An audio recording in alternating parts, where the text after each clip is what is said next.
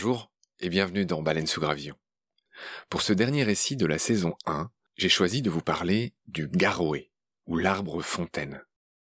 Un arbre sacré qui poussait aux Canaries, un archipel espagnol au nord-ouest de l'Afrique.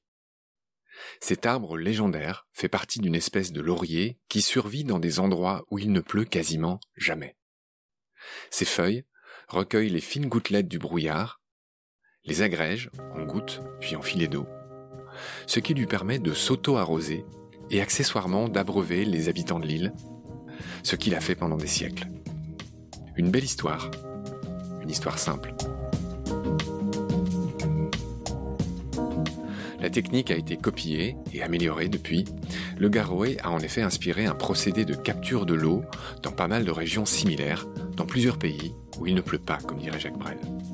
Ce sont les filets attrape-brouillard ou le fog farming en anglais qui extirpent l'eau de l'air dans les régions désertiques. Il y a environ 3000 milliards d'arbres sur la planète aujourd'hui, soit moins de 400 arbres pour un être humain. 375 exactement. Sans les humains, il y en aurait presque le double.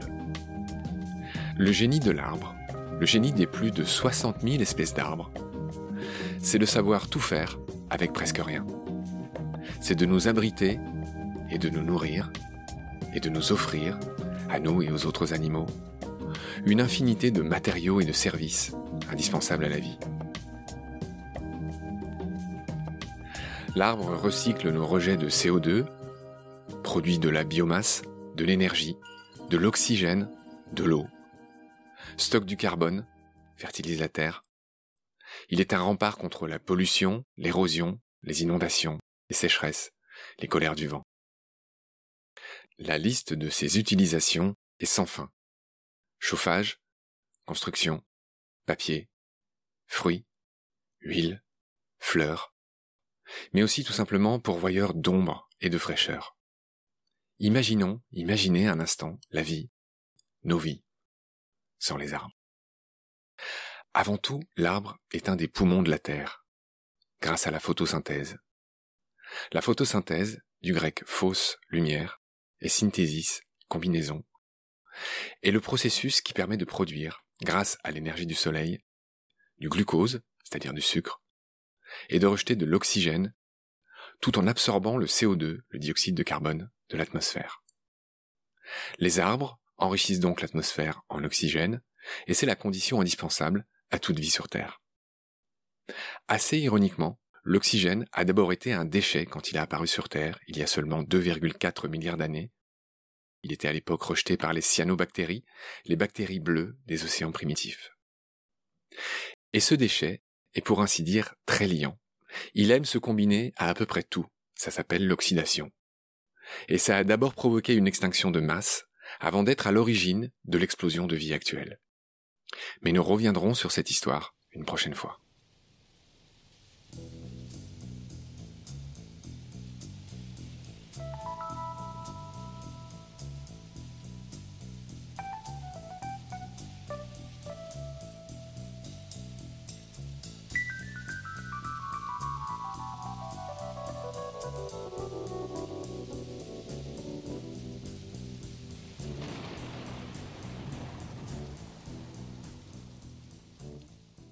Les forêts produisent donc une grande partie de l'oxygène terrestre, mais pas la principale. La principale, c'est, de loin, le phytoplancton, le plancton végétal, comme les fameuses diatomées, qui aussi, un jour, feront l'objet d'un épisode de baleines sous gravillon. Nous y parlerons de leur sublime squelette en silice, en verre si vous préférez, produit à température ambiante dans l'eau. Je rappelle que pour fabriquer du verre, l'homme chauffe des fours géants à plus de 1600 degrés et que la fabrication de ce verre rejette presque la moitié de son poids en CO2.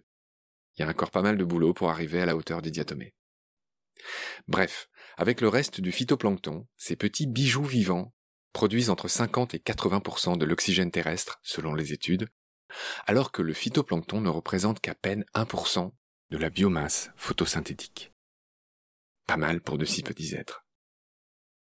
Et dommage pour nous qu'ils soient si menacés par nos pollutions et le réchauffement climatique.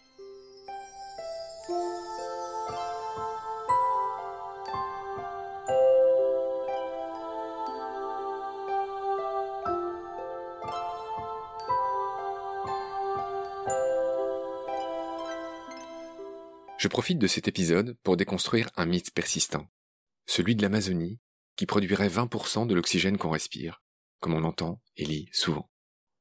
C'est faux. Les forêts tropicales produisent environ un tiers de la photosynthèse terrestre, le reste étant fabriqué par le phytoplancton, comme je l'ai déjà dit. L'Amazonie compte au mieux pour un gros tiers de ce tiers, donc au final, pas plus de 9% de tout l'oxygène produit par photosynthèse. L'autre mythe, ou plutôt erreur, c'est de croire qu'une forêt ne fait que produire de l'oxygène et absorber du CO2 en continu. C'est faux aussi.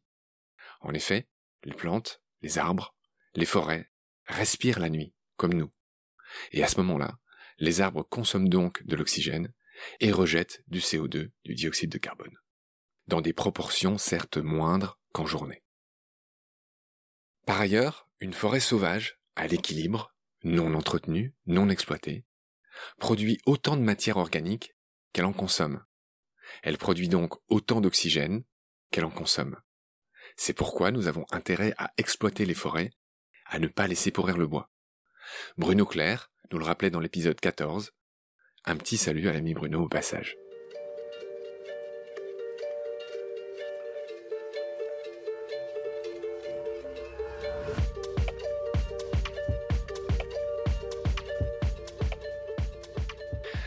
Venons-en maintenant au garoé. Ocotea foetens de son petit nom latin. Ocotea est le nom indigène de cette variété de laurier, et foetens signifie puant, fétide, car son bois sent très mauvais. Le garoé est un arbre sacré, particulier, situé sur El Hierro, une île espagnole de l'archipel des Canaries. Et les Canaries, avec Madère et son célèbre vin, le Cap Vert de Césaria Evora, et les Açores de l'anticyclone font partie d'un ensemble qui forme la Macaronésie, située grosso modo au large du Maroc. J'ai bien dit Macaronésie et surtout pas Macronésie. N'en déplaise à un certain président, la Macronésie n'existe pas. En grec, Macaron Nessoi signifie les îles de la chance. Le garoé, cet arbre sacré, servait d'arbre fontaine, d'arbre pluie, plus prosaïquement de robinet aux aborigènes Guanches. Pendant des siècles, ils ont récupéré à son pied l'eau extraite des brumes et du brouillard du matin, quasi permanent dans cet endroit. Le garoé captait, grâce à ses feuilles, les gouttelettes en suspension dans l'air. Les gouttelettes devenaient ainsi gouttes, et ces gouttes finissaient par ruisseler. Ce phénomène était renouvelé par un vent tourbillonnant dans une sorte de cuvette où poussait cet arbre. Je raconte tout cela au passé, car ce bel arbre cet arbre sacré, a été arraché par un ouragan en 1604.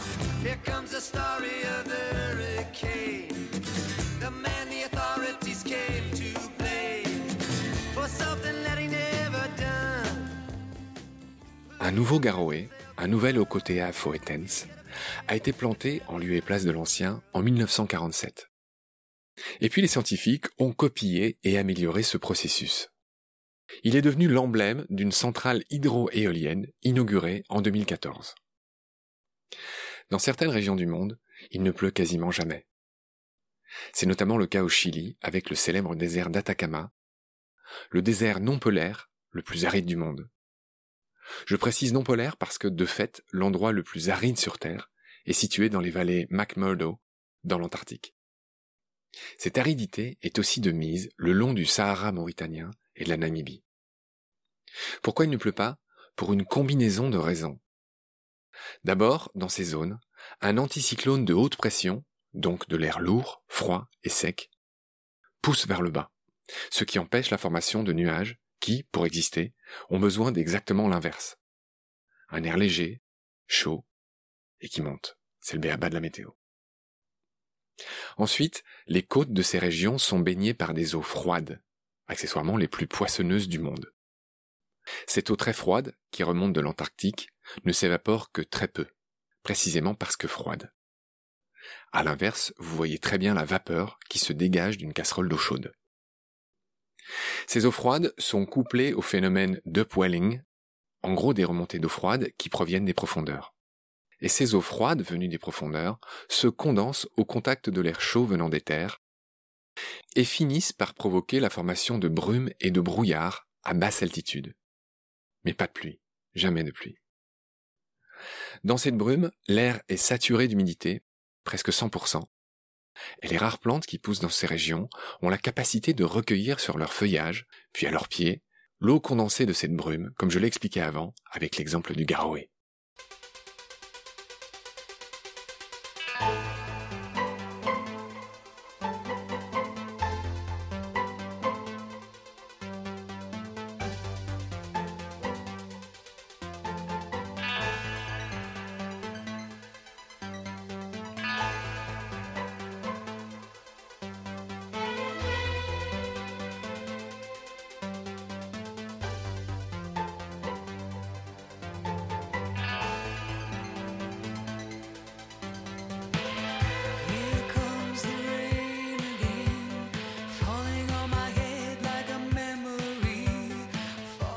Les scientifiques ont mis au point, dès 1950, au Chili, des pièges artificiels de brume constitués de filets en plastique ou en métal, sur lesquels les gouttelettes de brouillard s'agglomèrent en gouttes, finissant par tomber afin d'être collectées par des gouttières. Bref, des clones de l'arbre fontaine des guanches. Au Canaries, la production moyenne est de l'ordre de 30 litres par jour et par mètre carré de filet.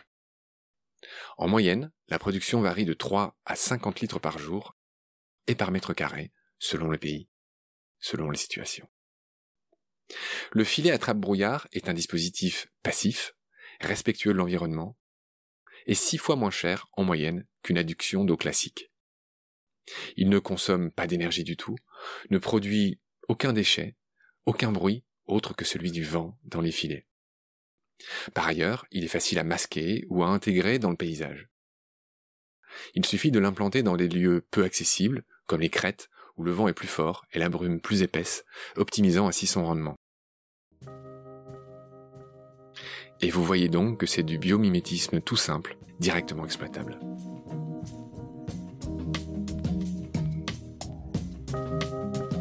C'est la fin de ce 17e épisode. Merci de l'avoir suivi. Merci de le partager et de vous abonner si vous avez aimé. Des étoiles et des commentaires sont toujours les bienvenus si vous voulez m'aider. Vos conseils, suggestions et idées sont aussi les bienvenus sur la page Facebook de Baleine sous Gravillon. La semaine prochaine, je vous propose une interview un peu spéciale, au son des cigales, celle d'un ami, Péo, qui a changé sa vie point par point pour vivre en accord avec ses principes écologiques.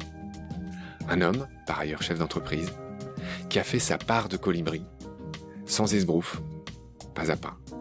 Toilettes sèches, panneaux solaires et permaculture seront donc au menu du 18e et dernier épisode de la saison 1 de Baleine sous Gravillon. D'ici là, prenez soin de vous et de ce qu'il y a autour de vous. Merci. Au revoir.